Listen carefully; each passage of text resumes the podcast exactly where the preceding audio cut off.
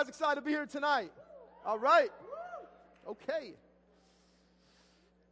Uh, first things first, I have a huge announcement to make tonight. Um, really big announcement. So, um, really cool opportunity. Uh, those of you that have been around Matthias, you know that we um, are very interested in international missions uh, when we are first living missionally here at home. And uh, we have been partnered in the communist country of Laos for our initial five years. We had partnered with a, a missionary there in, a, uh, in the people group, the Lao Puan. It was an unreached people group. We smuggled Bibles a few years ago into Laos, pretty hardcore. Uh, but the problem is, it just, it's not very accessible, okay?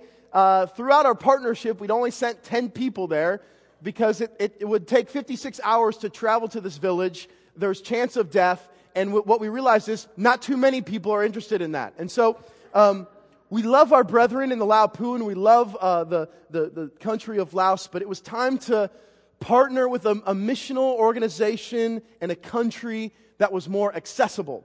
So, really cool. Uh, two weeks from tomorrow, myself and Rob Guile are going to be hopping on a plane and heading to our new missional partner in, bring up the map, please. And many of you know this, Ecuador. Now, um, Ecuador is super baller because uh, it's on the Amazon, right? Like, so a piece of like so the chance of piranhas is there. So there's you know you kind of get the life risk there. Um, but what we're going to be doing in ecuador and uh, rob and i are going down to do a pre-trip some reconnaissance for the rest of us. We're going to be partnering with church planters in ecuador in the amazon actually and uh, supporting them in their work. Uh, so our first trip that we're announcing tonight is going to be during lindenwood spring break it's not just for lindenwood students but it definitely makes it accessible for you uh, so, March 25th of next year, we're going to leave uh, and come back on April the 1st from, from a Friday to a Friday. Uh, the trip cost is only about a thousand, which we'll fundraise and work hard towards. I say only a thousand because Laos cost much more than that because you're on nine different planes. This is you hop, hop uh, in a plane, head to Atlanta, and then from Atlanta to Quito is where we land, and then you're pretty much in the jungle. So it should be a lot of fun. I wanted to mention to you, if you're interested in going to Ecuador with us, there is a, uh, an application uh, that is right over here that you can pick up after the service. You're like, well, why is there an application? Um, first of all, we don't just we don't just like hop hop in a plane internationally with anyone. And, and what I mean is like we really want to embody living on mission here. And then for those folks who have embodied our missional call here, we feel like that this international opportunity gives us the chance to be further exposed. But I've told uh, the, the missionary that actually you're going to be seeing live here next week on a Skype call. Should be really cool. We'll feel like Oprah. You know what I'm saying? Which is the only time I ever want to feel like her. But that, but but Steve, the missionary connection, uh, will be up on the screen and we'll talk with him live. You get to uh, see him. It should be a whole lot of fun as long as technology uh, uh doesn't evade us, but we're really excited about that. Uh, but, but there's an application because we, we want us to be living missionally here first and then moving forward. So we hope, obviously, that anyone who wants to go can go. But if you're interested, those are due by the end of November. So I hope that, uh, hope we can take 30 or so. I'd love to take a big trip to Ecuador. So you guys excited about that? Should be a whole lot of fun. Speaking of a whole lot of fun, uh, tonight, um, it's going to be pretty interesting. So let's go ahead and begin with an interesting question. If tonight's your first time here at Matthias, welcome, and you may want to strap on your seatbelt. Um, uh, have you ever been on the interstate before, and uh, and traffic is slowing, right? And uh, and so you're, you're wondering like, okay, what, like what's going on? Well, thankfully now, modern day, I can just hop on my phone, Google Maps, and I can see like where the traffic is, right? But, but ha- you have that sense of like, okay, is there an accident? Is there, and then you see the lights on the other side, like the other lane is where the accident is, but everyone on this side is just, is just slowing down because they want to take the whole scene in, right? Now listen, what kind of feeling do you get within yourself when, when you, okay. Rage, okay.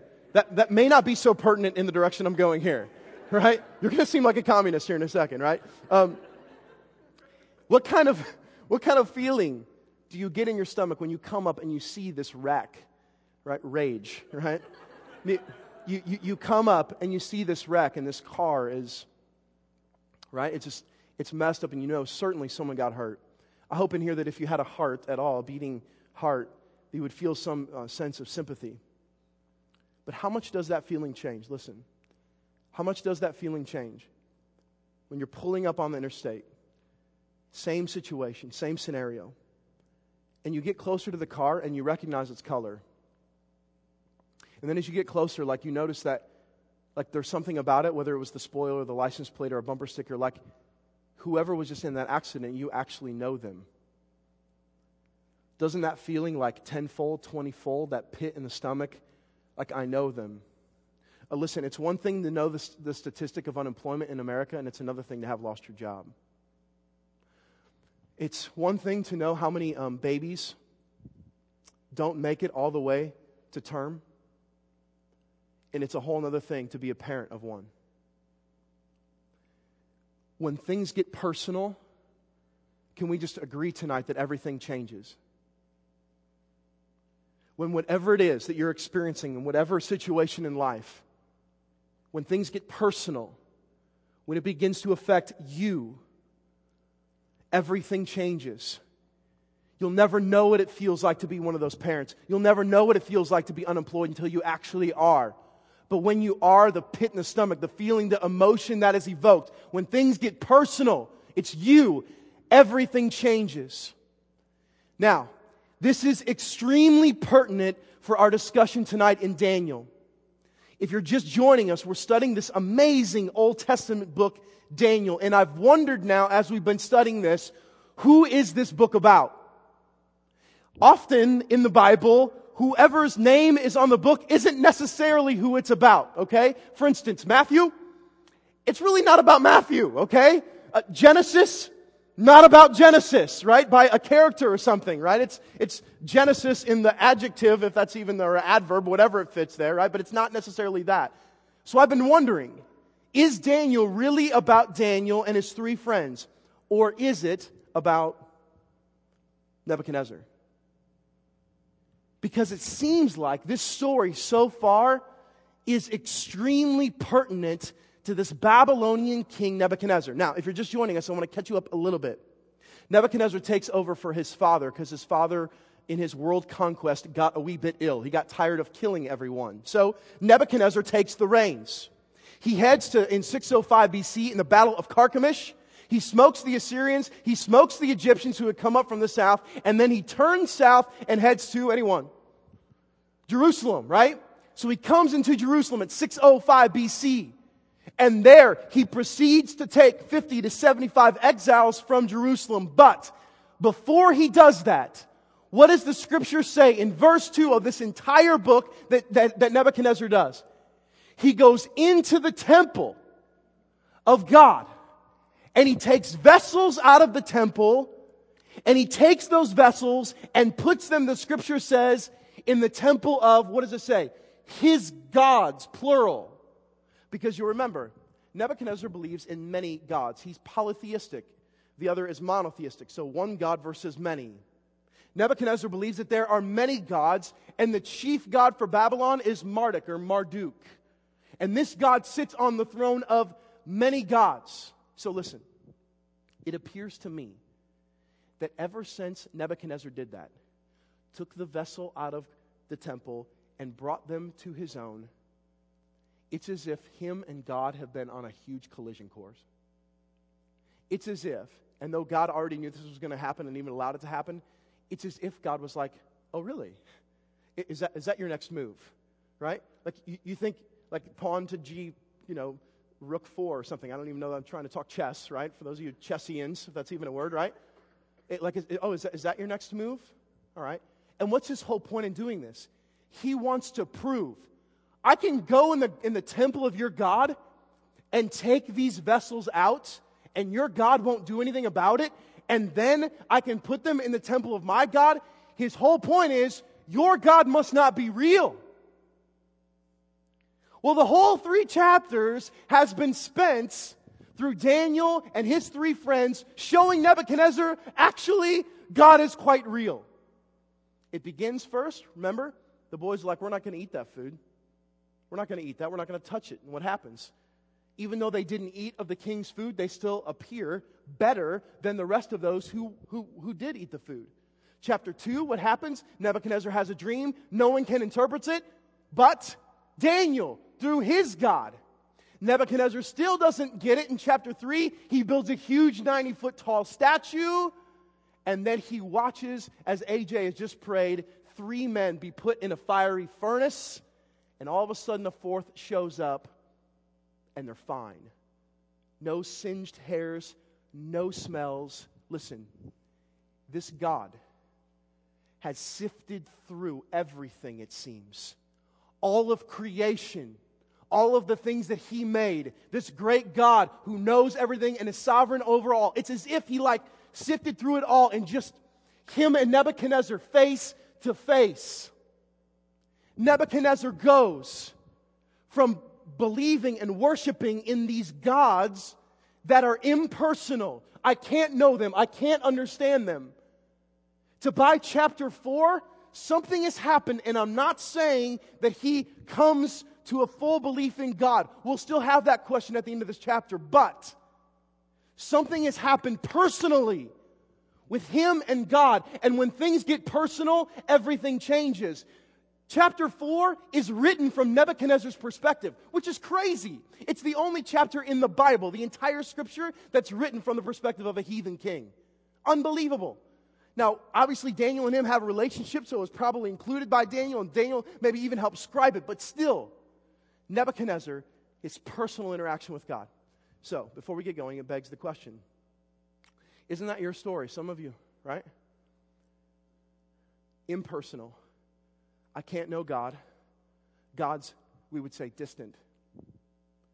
All of a sudden, it, it, it appears like you and God just get on this collision course in God's pursuit of you. And then the impersonal, distant, through God's pursuit, becomes so incredibly personal. Isn't it unbelievable that as you sit in your seat tonight, each of you, though it's phenomenal and encouraging to be gathered as a corporate body, that ultimately all of this, it still is you and God. Isn't that unbelievable? Now, by the end of tonight, a huge challenge and so I pray that your heart would be prepared to hear that. But in the meantime, let's study chapter 4. Here we go. Open your Bibles. Long interlude to get to chapter 4. The page number's on your screen. Daniel chapter 4, verse 1. A lot of history tonight, a lot of context. And ultimately, I believe we'll find ourselves deeply in Nebuchadnezzar's story. If you're there, say, I'm there. Seriously, rage? Rage. All right. What a good brother. Verse 1 King Nebuchadnezzar, to all peoples, nations, and languages. Hold on a second. Is this interesting to anyone? Does this ring a bell to anyone? Remember when he was telling everyone to bow down to the 90 foot by 90 gold statue? You guys remember what the same, this is the exact same language. All peoples, nations, languages that dwell in all the earth. And look at this, this is hilarious to me. He says, Peace be multiplied to you. Nebuchadnezzar says, Peace. I haven't seen much peace in his uh, regime so far, right? At the drop of a hat, he kills everyone, or he wants to anyway, right? And all of a sudden, he's passing the peace to people. Hey, everything, peace to everyone, right?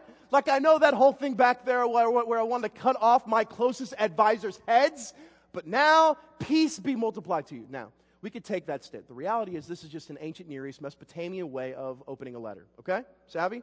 So let's not get carried away with peace yet. Verse 2 It has seemed good to me to show the signs and wonders that the, what's the word?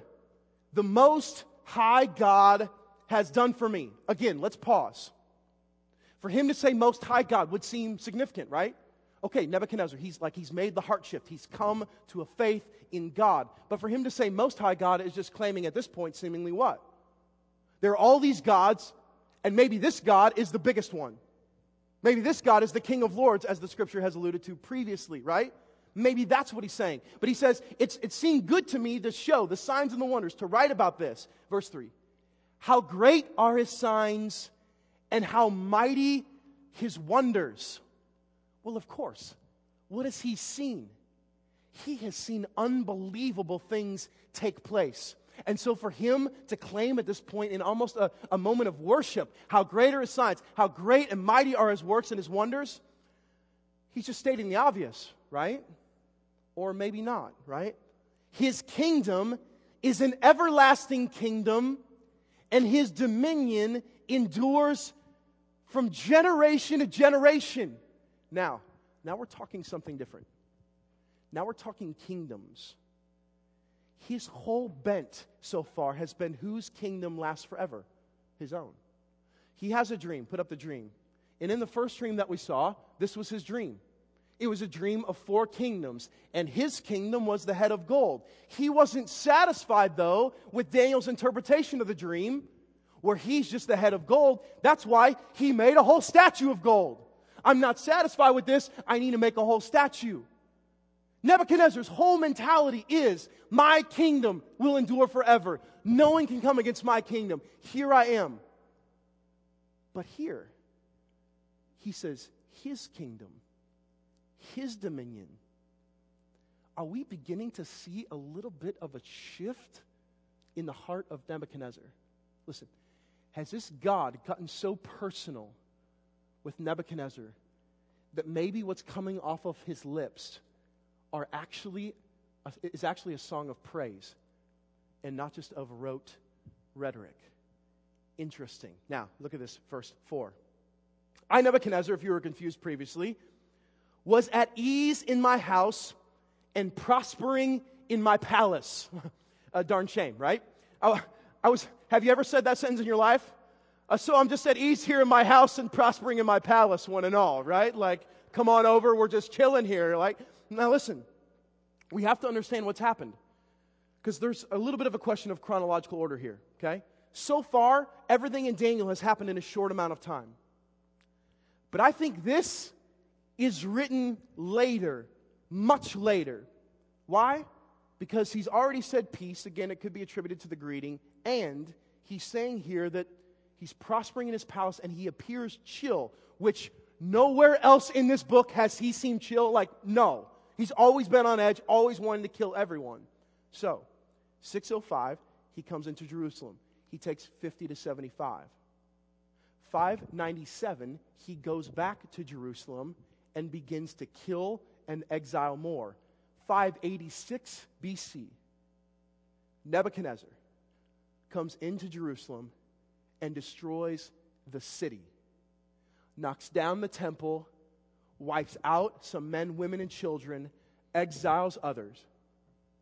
And apparently now he's in a season of peace. So, I think this is later in his dynasty, if you will. He rules from 605 to 562. So we can't exactly pinpoint the date, but we know as he begins this that, that Daniel is older and that Nebuchadnezzar is older, which is extremely pertinent to our conversation. Look at this. I saw a dream that made me afraid. Now, he's already had one dream many years ago. And so now all of a sudden, he, in, a, in the pursuit of God, is having another. As I lay in bed, the fancies, which I had to do the Aramaic search there, right? Like, what is fancies in Aramaic? It is fancies, right? Like, I was, I was hoping for some like really articulate word, but it really is fancies, right? As I lay in, in bed, the fancies and the visions of my head, he says, alarmed me. So I made a decree that all the wise men of Babylon should be brought before me, that they might make known to me the interpretation of the dream. He has a dream, it causes angst in his heart. And just like before, what does he do? Just like before, what does he do? He calls all of the wise men. Now, this is an interesting move. Before, the wise men couldn't tell him anything. And Daniel interpreted the dream, and not just interpreted the dream, but told him what the dream was before he even told him.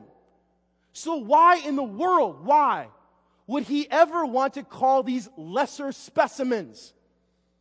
I think there's a reason. Uh, let me explain. Uh, when I was in college, I was the lead singer of a band. Um, I, I, really was. It was creatively entitled Blitz. And uh, it was a lot of fun. Uh, we were, I don't know how you, you would describe us. We were, a, a you know, a hard rock kind of band. And um, it was a lot of fun. I spray painted my pants with silver spray paint. Um, and we, we had a great time. anyway, after a couple years after, um, when I realized that we were wretchedly horrible um, and that it was extremely cheesy, I, uh, I played the CD for some of my friends because we, well, we came out with, it, with an EP. Like, don't, don't kid yourself. You know, six songs. It was rocking. Brandon rocks Searching all the time. It was one of our big songs, right? And um, when I would play that CD for my friends, there's always that moment where you like, you want to be around the right kind of crowd that is not going to like just rip into you, but that is actually going to like kind of, you know, hey, this, is, this isn't that bad.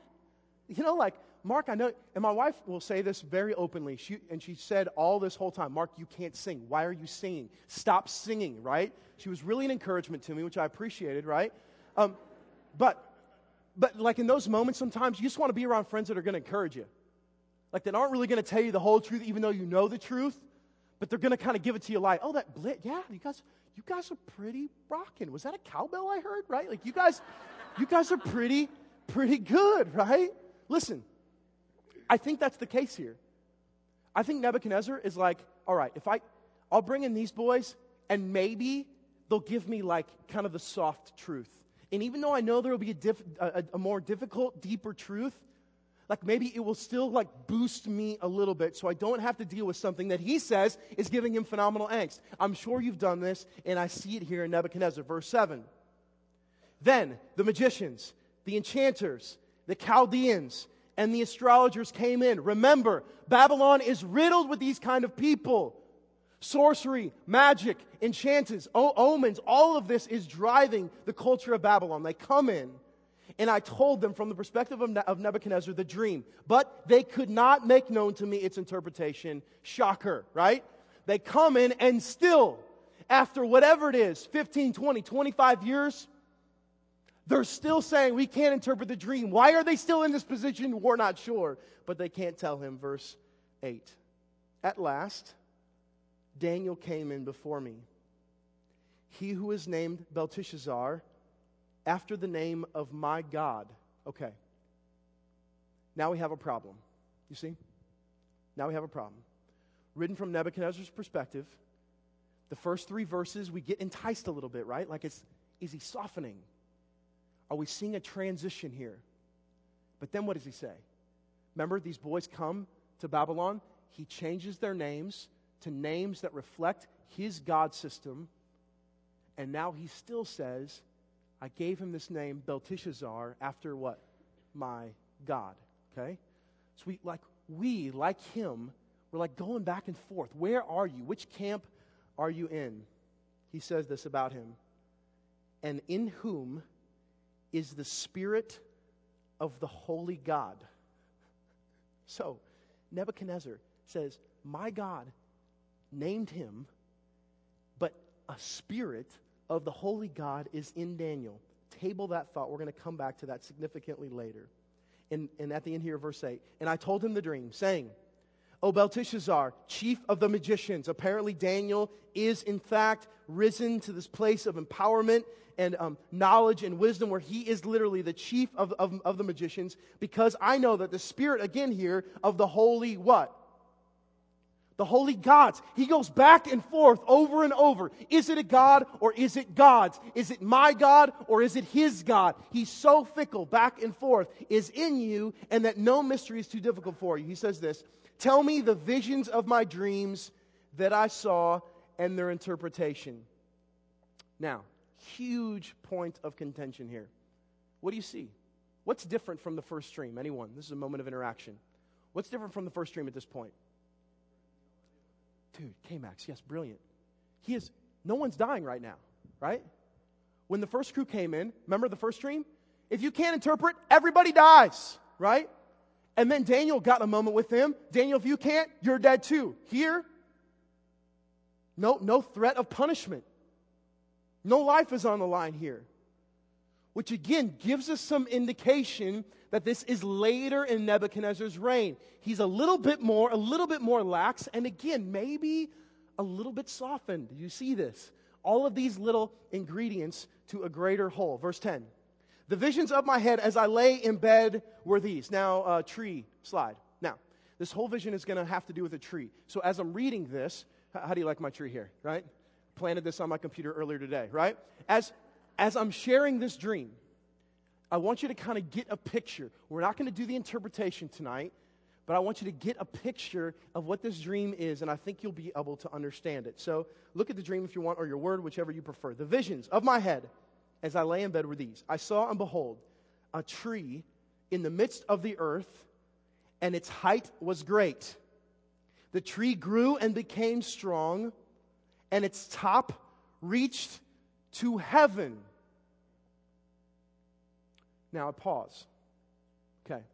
Remember what I told you about the connection between Babylon and this ancient Genesis city named Babel, the Tower of Babel. And what was the whole premise of the Tower of Babel in Genesis 11, I believe? What was the premise? Let's build a tower that can what? Reach heaven. Nebuchadnezzar has a dream where this tree has, in fact, reached heaven. Interesting. It reached heaven and it was visible to the end of the whole earth. This is one big old tree, all right? Verse 12. Its leaves were beautiful and its fruit abundant. A tree that big, I would wonder, like it's like, like three times big, as big as watermelon just falling from this tree. This is just humongous fruit. And in it, the scripture says, was food for all. The beasts of the field found shade under it, and the birds of the heavens lived in its branches. And all, the scripture says, look, flesh was fed from it. This is the picture of the tree of life almost. This tree reaches heaven. Its branches are beautiful. And underneath it, just this abundant fruit that the scripture says feeds everybody. Now, if you're a little bit intuitive, you can see where this dream is going and even where its interpretation is headed. But before you jump there, look at this. I saw in the visions of my. Hold on a second. He said that this dream gave him angst. Do, would you have any angst at this point? You, you know, you're like, this is pretty sweet, right? like, so I, I, I think I'm getting here that I'm the tree, I feed everybody, and I've grown so tall that I reach heaven. This is amazing. Uh, but the dream goes on. Verse 13. I saw in the visions of my head as I lay in bed, and behold, a watcher, a holy one, came down from heaven. Now, in ancient Babylonian history, a watcher is someone that refers to, even in the Babylonian polytheistic Godal view, an angel. The Aramaic here confirms it. What he means here is not like a, an epiphany of Christ, pre incarnate Jesus. This is an angel. So a watcher comes down, and in his dream, it appears like an angel, a holy one, came down from heaven. Verse 14. He proclaimed aloud and said thus Chop down the tree, had to be one big old axe, and lop off its branches strip off its leaves, and scatter its fruit. Let the beasts flee from under it, and the birds from its branches, but leave the stump of its roots in the earth, bound with a band of iron and bronze to protect it. You kind of get the image, amidst the tender grass of the field. Let him be, let him, hold on a second. Now we get a little bit of an indication. Let him so apparently, this dream is about a person, a man. Let him be wet with the dew of heaven. Let his portion be with the beasts in the grass of the earth. And look at this. Let his mind be changed from a man's, and let a beast's mind be given to him. And let seven periods of time pass over him. Okay, let me bring some clarity to the dream. He has this dream big tree, watcher comes down chop it off, lop off the branches, and the man is going to be wet with the dew, almost like you get the picture of like living outside, and apparently he's going to lose his mind and become like an animal. Now, this is, in, this is intriguing. If you're Nebuchadnezzar at this point and you're wrestling with the first dream and how this could have implications on you now, you're like, well, I'm, I must be the man. And you're saying that for seven periods of time, which by all encompassing purposes, I think it's seven years, that I'm going to take on the form of a beast. This story is starting to get crazy. We're going to focus on that much more next week. Verse 17. Look at this. The sentence is by the decree of the watchers, multiple angels, the decision by the word of the holy ones, to the end that the living may know that the Most High rules the kingdom of men and gives it to whom he will and sets over the lowliest of men. He tells the purpose of this dream. The purpose of this dream, this whole dream, is that whoever the dream is about is to come to this understanding that there is a most high God whose kingdom reigns and rules forever. Verse 18. This dream I, King Nebuchadnezzar, saw, and you, O Belteshazzar, tell me the interpretation. Because all the wise men of my kingdom are not able to make known to me the, the interpretation. Next week, we focus on the interpretation. This week, on this last phrase. Look at this. But you are able for the Spirit of the holy gods is what? Is in you. Now, this has absolutely boggled my mind. Are, can, you, can you take this journey with me? It's one thing for King Nebuchadnezzar to say to Daniel, You know who God is. You know who God is. You clearly worship God. You clearly follow God. You and God seem to have some kind of relationship. But it's a whole nother thing to say that God is in you. That God's Spirit somehow resides in you. And he says it three times in this text. You don't just know God, apparently God's Spirit, Daniel, is in you. Do you see this? Now, much work to be done here. This gets the mind going all over the place, and it begins with this first question How has God gotten personal throughout the scripture? You start to get the image that Nebuchadnezzar understands that Daniel and his God have gotten so incredibly personal. So it begs the question for me and you how has, in the Bible, God gotten personal? Well, first passage I want to look at is this in the Old Testament, in Exodus chapter 6, this is how God got personal. Exodus 6, verse 7. He says this I will take you to be my people, and I will be your God, and you shall know that I'm the Lord your God, who has brought you out from under the burdens of the Egyptians. You will be my people, I will be your God. Listen, in the Old Testament, God got personal solely by the nature of his will. There is no rhyme or reason in the Old Testament, he chooses the Israelites and is in this pursuit of them throughout the whole entire Old Testament, though they folly much. In the Old Testament, how has God gotten personal? You answer it. I, it's His will.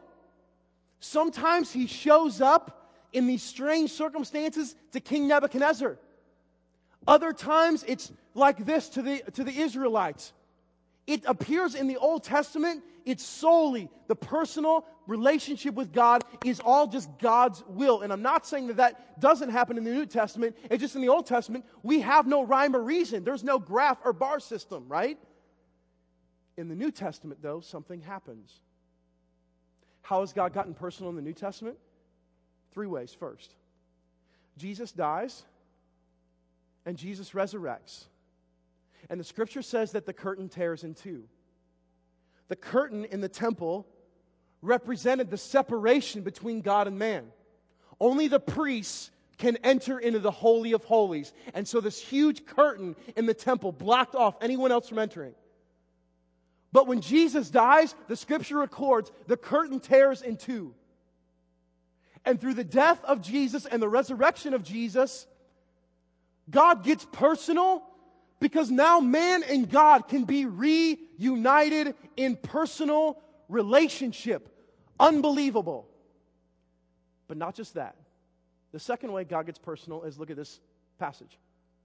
Romans 5, it's already been read as the reading of the word, and you have to see this. This is unbelievable. Verse 1 Therefore, since we have been justified by faith, we have peace with God through our Lord Jesus Christ. Verse 2 Through him, we have also obtained access, like I'm just talking about, by faith into this grace in which we stand, and we rejoice in hope of the glory of God. Verse 3.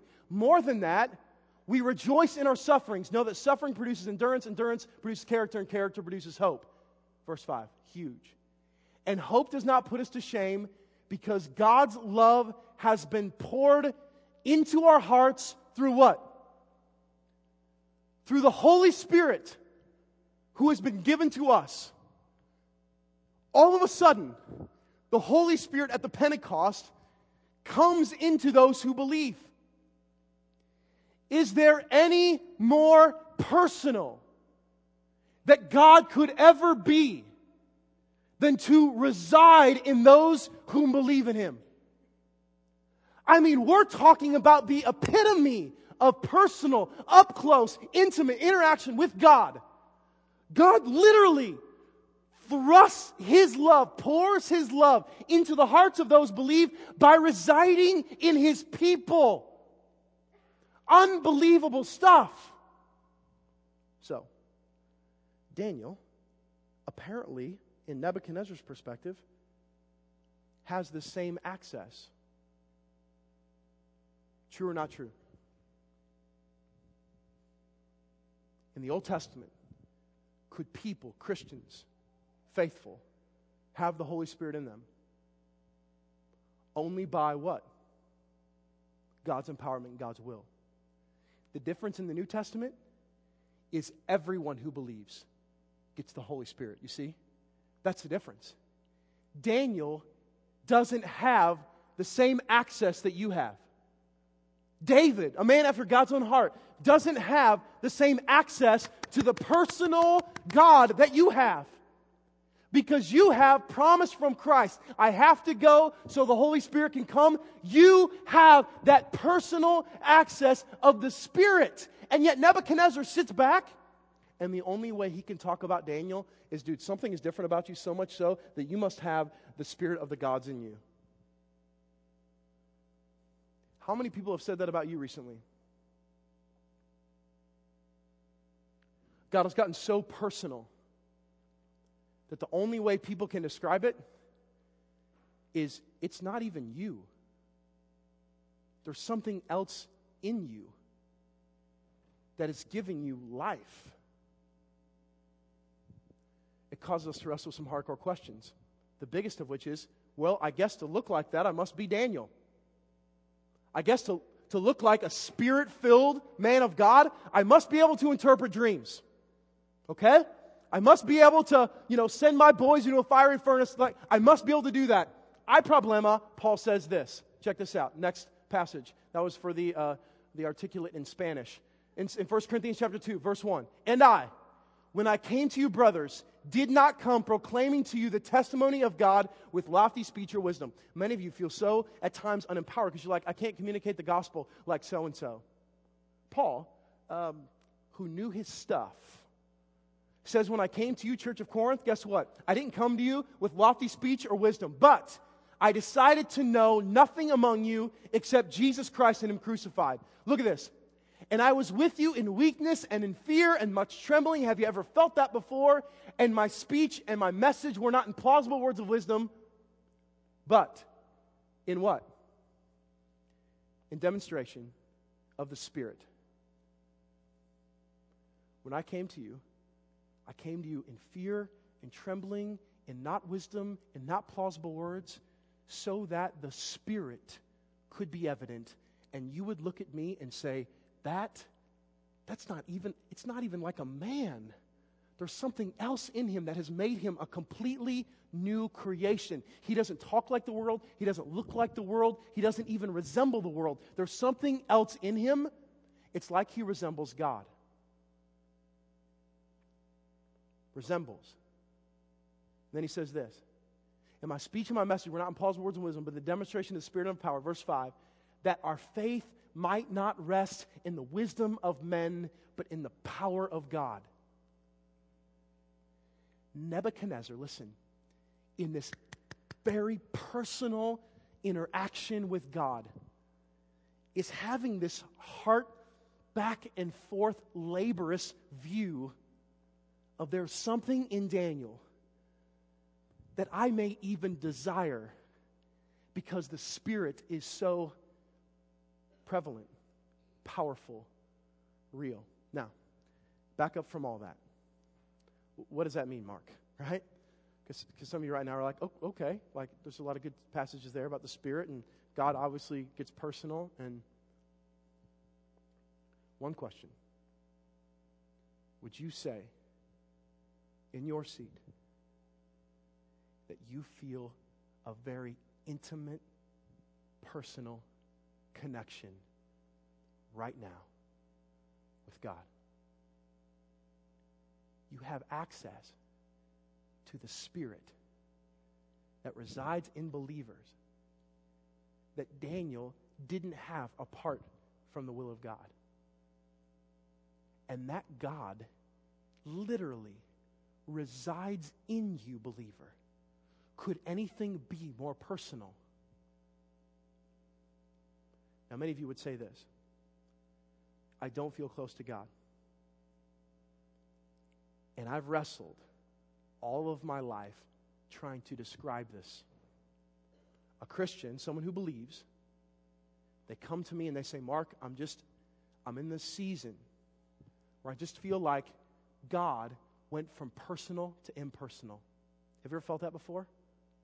Where at one time God felt so real, so powerful, so authentic, but now he just feels distant.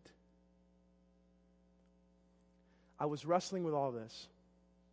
And finally, after years and years and years of struggling with that, struggling with how to help and encourage people who said, God just feels impersonal, he feels distant. James 4 8. Listen to this. You also, this is unbelievable. James 4 8 says this Draw near to God, and he will draw near to you. Cleanse your hands, you sinners, and purify your hearts, you double minded. Be wretched and mourn and weep. Let your laughter be turned to mourning and your joy to gloom. Humble yourselves before the Lord, and he will exalt you. And the verse 7 is submit yourselves to God, and the devil will flee. Draw near to God, and he will draw near to you. To me, it revealed this massive issue in the church.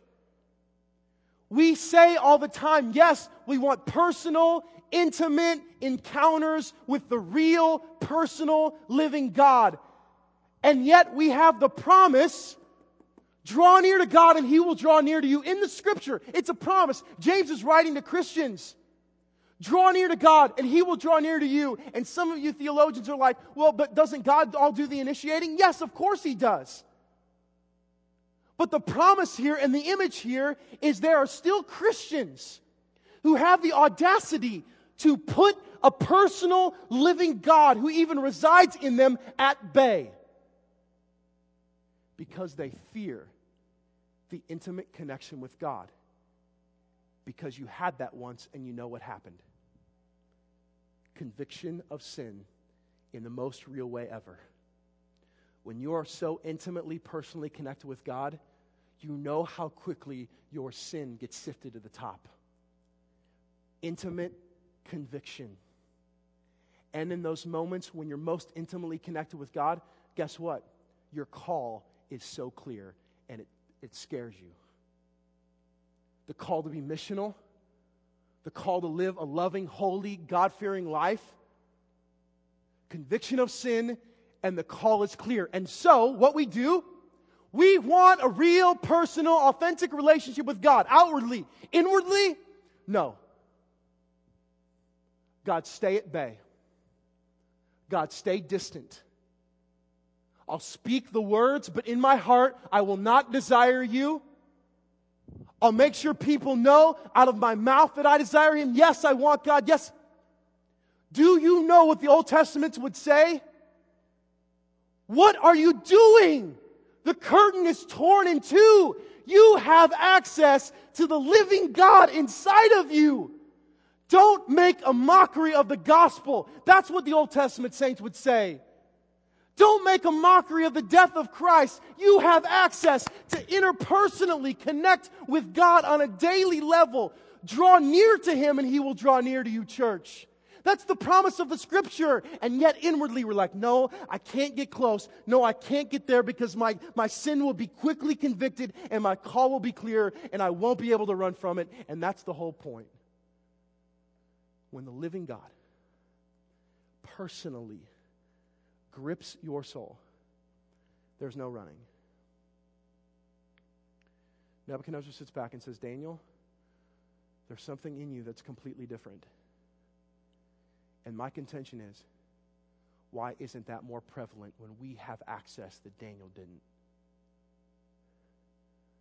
Why aren't there more people? The king of the modern world said that. Why aren't there more people looking inwardly through us and saying, they don't just know God, they resemble God? They'll never be like God, I get that, but God's attributes, love and mercy and grace, just permeate from them.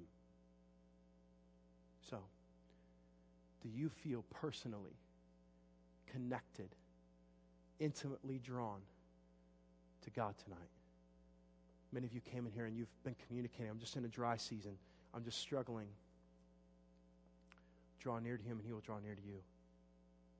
I've wrestled all my life. How can I encourage the church in their, compla- in their complacency? The promise is clear. Draw near to Him. And if you're like, I don't even know where, where that begins, maybe it's just, God, I, I really do desire to have personal, a personal, deep relationship with you. And so would you just come near me now? Would you remind me of your character and your scripture? Would you breathe a freshness in me? And would you resemble yourself through me? That's the promise. And a pagan king sits back and sees it in an Old Testament saint. How much more should the kingdoms of this world see that in us after the curtain's been torn in two? Let's pray together.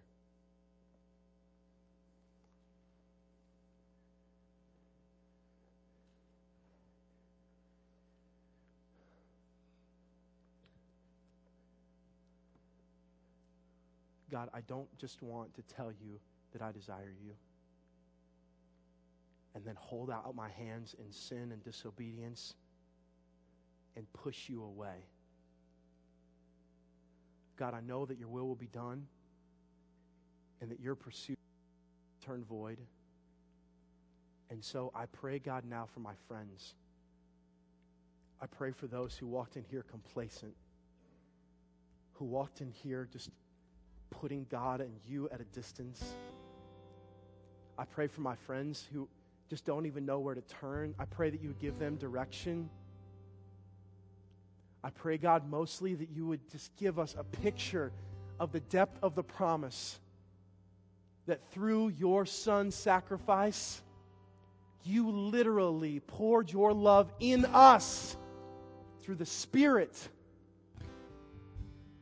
so, God, would you fulfill your promise? You tell us in your Bible, draw near, and you will draw near to us. And so, God, in these moments, we just want to draw near to you, your throne, your grace, your character. And God, we're holding you to your word tonight.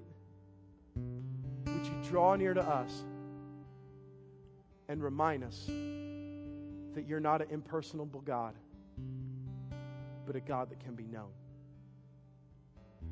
Let's stand and respond.